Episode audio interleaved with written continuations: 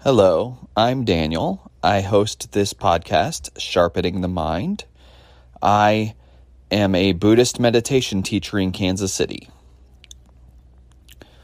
These teachings will always be given free of charge, but if you feel compelled to make a donation, there's a link in the show notes. Thank you for listening and have a good day.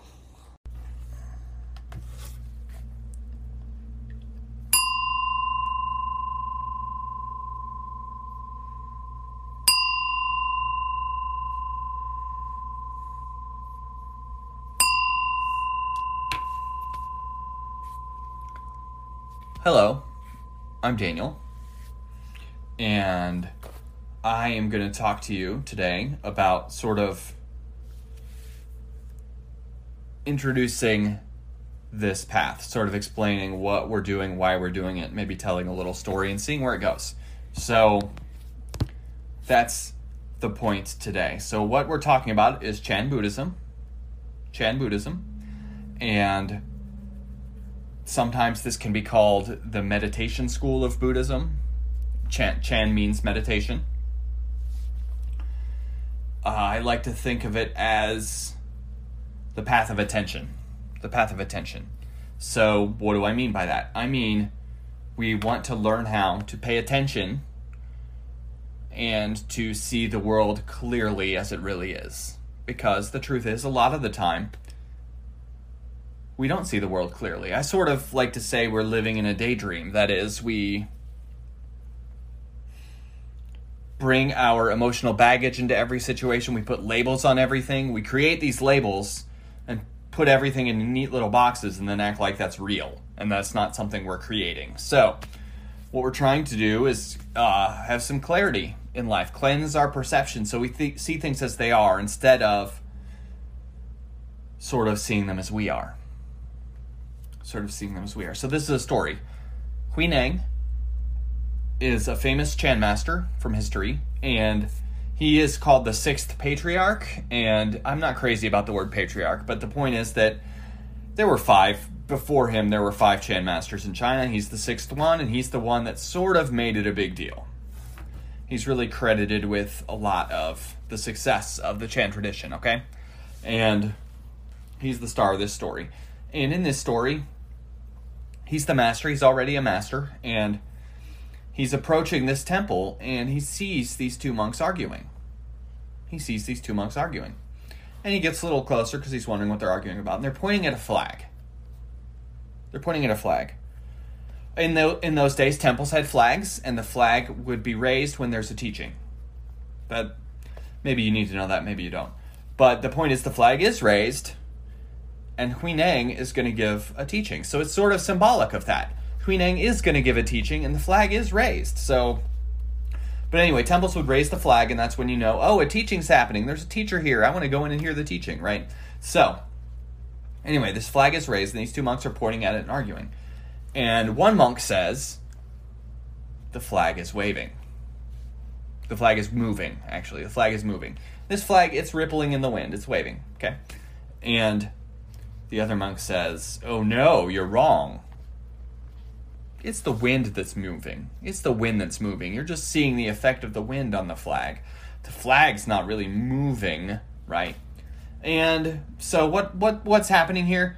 I think these two monks are both trying to feel smart. They're both trying to feel smart. So the one monk is just saying what is the simplest way to explain what's happening. A flag is moving, right? And the other monk is trying to just sound smart and feel smarter than the other than the first monk so he says no no. It's the wind that's moving.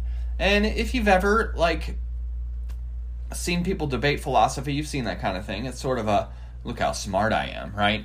And it's pretty obnoxious. But anyway Huineng sees these guys arguing and he approaches and he says you're both wrong you're both wrong. It's your minds that are moving. It's your minds that are moving. How are their minds moving? Their minds are moving because they're obsessed with thinking about this question is the flag moving, is the wind moving? And in that way, their minds are moving. And it's just an exercise in absurd debates. And Huineng, when he comes up and he shuts them down with this, no, your minds are moving, they have nothing more to say. And they drop it. They drop it. So, that is sort of what we do in life. We try to put things in the category of the flag is moving, the mind is moving, and we become obsessed with these categories sometimes, and they steal our joy. It doesn't help us any. So, what we're trying to learn how to do is see the world as it is, see the world as it really is, and ourselves as we really are. The world is impermanent, things are always changing, there's nothing you can really hold on to, and we're connected to everything around us. We have in in Buddhism we call it Buddha nature, and I know some people might struggle with that kind of term, but it just means we're interconnected. We're connected to everything. I'm not separate from you. And nor am I separate from this microphone or this computer. Not, nothing is separate. We're all connected. And maybe more on that later. But the point is, we're trying to see through the delusion of separation, but we're trying to see through all our delusions. I've heard it said that as we get further on this path, as we get to a certain point on the meditative path, we can no longer lie to ourselves, or at least no longer lie to ourselves as sincerely as we did before. And we do lie to ourselves a lot. We tend to say things like, I can't handle this, or I'm not good enough for this, or or the opposite, I'm better than those other people. I'm better than those other people. So it's said that we have what is sometimes referred to as two selves.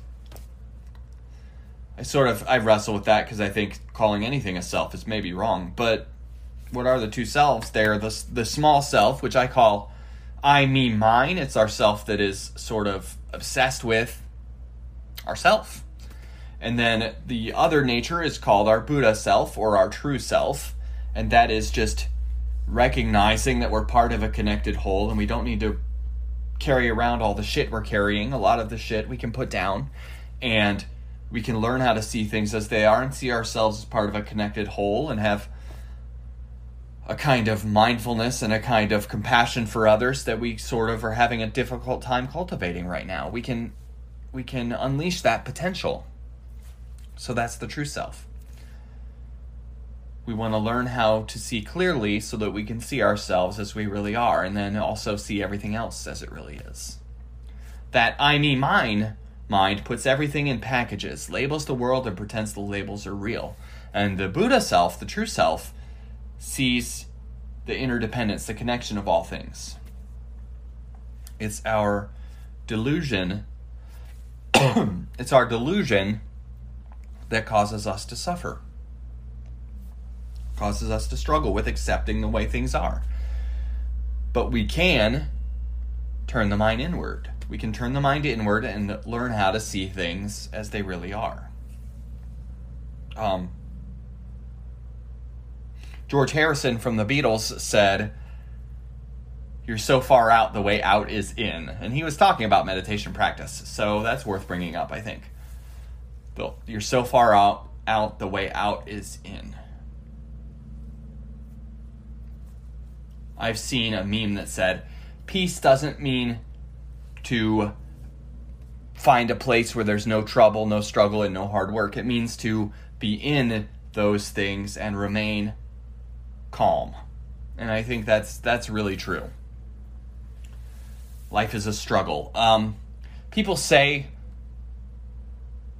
the Buddha said life is dukkha, and people usually translate that to mean life is suffering, and I don't really like that because that makes it sound like we're in hell. It makes it sound like we're on fire or something. Life is suffering. So I like to instead use an analogy and say life is like a shopping cart where one of the wheels is just a little bit fucked up. And because that wheel is just a little bit fucked up, you know, we're we're shopping, we got our cart, it seems normal, we start to go bump bump. And then it's normal for a little bit longer and then bump bump again. I like that analogy because i think that's a more accurate description of life. And sometimes in life it seems like all the wheels are fucked up. And sometimes it seems like one wheel is just a tiny little bit fucked up once in a while. But most of the time it's okay and that's how i interpret the what's called the first noble truth in buddhism that life is dukkha or life is people say life is suffering So uh, our delusion is what causes a lot of our wheels to be out of out of kilter, and when we clarify that delusion, we make things better for ourselves and others. So the purpose of Chan training is to clarify our vision so that we learn how to see clearly, so that we can have some insight into our true identities, our Buddha nature. Why are we talking about our true identities? I think when we really think about it, I want you to think about how can I describe myself without making any reference to other people or to any labels I put on myself. And the truth is, that's really hard to do. So, a famous Buddhist teacher said, actually, this is the teaching of Bodhidharma, who brought Buddhism from India to China. He said, Rid the mind of egotism, free it of defile, defiling thoughts. That's what we're talking about. Rid the mind of egotism, free it of defiling thoughts. Put down our delusion, let go of the I me mind. The truth is that the path is right here and you're already on it. And following it will lead to some measure of contentment. And that's what we're looking for contentment. So um, that's it for right now. Thank you for taking the time to listen to this talk. Have a good day.